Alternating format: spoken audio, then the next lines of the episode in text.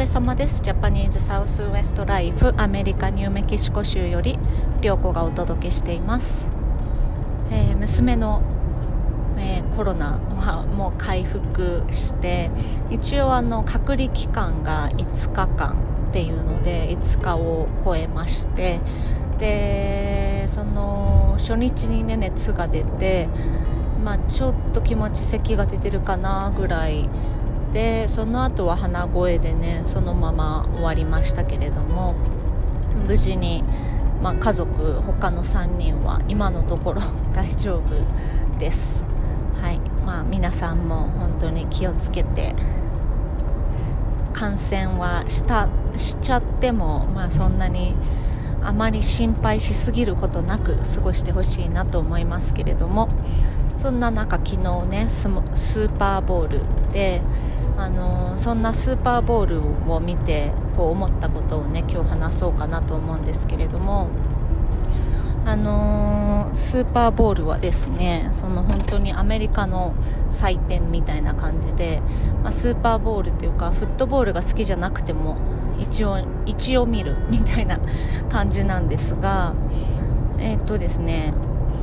何を感じたかというとそのスーパーボールの間のコマーシャルなんですけれどもその1分間のその広告費が4.6 million とかかかるんですね。だから4億円4.6億円とかかかるのでこうそのそこに出す会社コマーシャルを出す会社っていうので結構トレンドが分かったりするんですけれども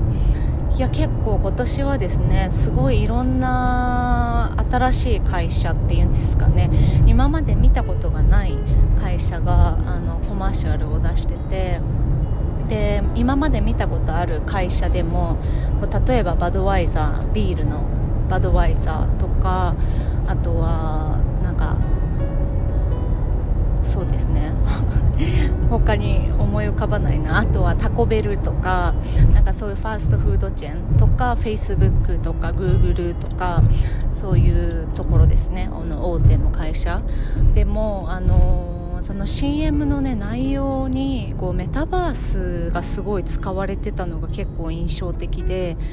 例えばそのバドワイザーが新しく出してるそのなんかカクテルみたいなやつがあるんですけどそれをこうメタバース上で飲んでいるみたいな風景がコマーシャルであったりとかそういうね場面が含まれてるコマーシャルが結構34個あってやっぱり大手の会社もこうメタバースでもうちを使ってくださいっていうねそういうあのすごい意図が組み込まれてるなーなんて思ったりしたのとあとはそのクリプトカレンシー、えっ、ー、と暗号資産そのビットコインとかそういうのを扱ってる会社もあの結構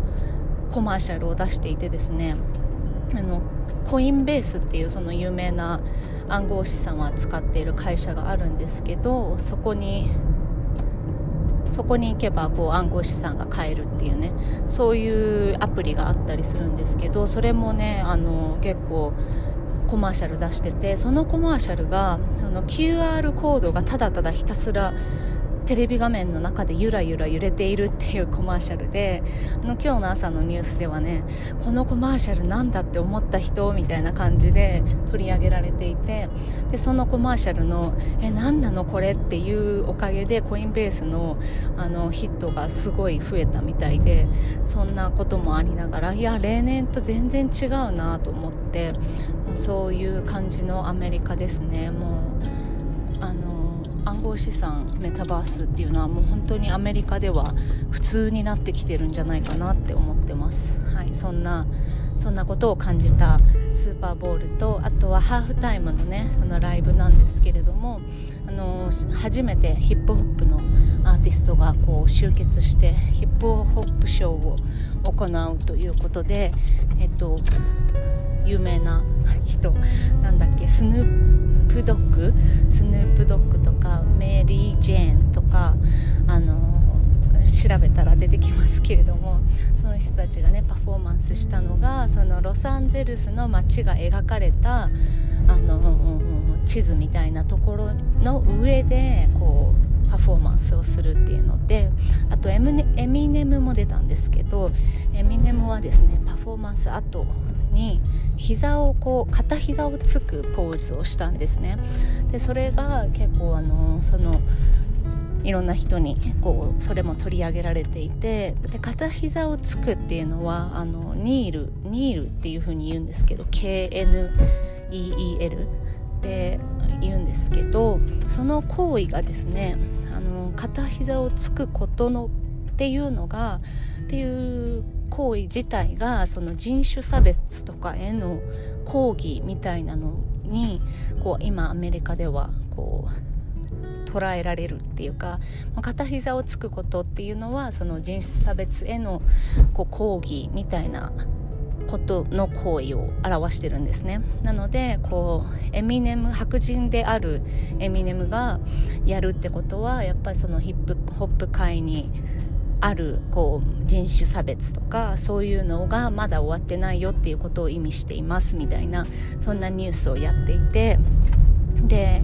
まずそのニールっていう行為がどこから始まったかというとあのフットボールのアメフトの選手がですねあの試合前の国歌斉唱の時に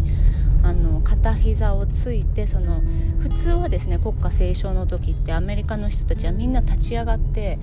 こう胸に手を当てるんですけれどもその行為をせずに片膝をついて地面に片膝をつくっていうのでこうなんか国家への何て言うんですかねこう抗議っていうか国へのこう冒涜だみたいなことに捉えられてで結局その選手はですねあの解雇っていうんですか引退せざるを得なくなっちゃったっていう事件があってそのその事件があった時はまだトランプ政権だったんですよねでトランプさんがなんかけしからんみたいな感じでで引退を余儀なくされちゃったんですけれどもでその時はちょうどブラック・ライブズ・マターがこう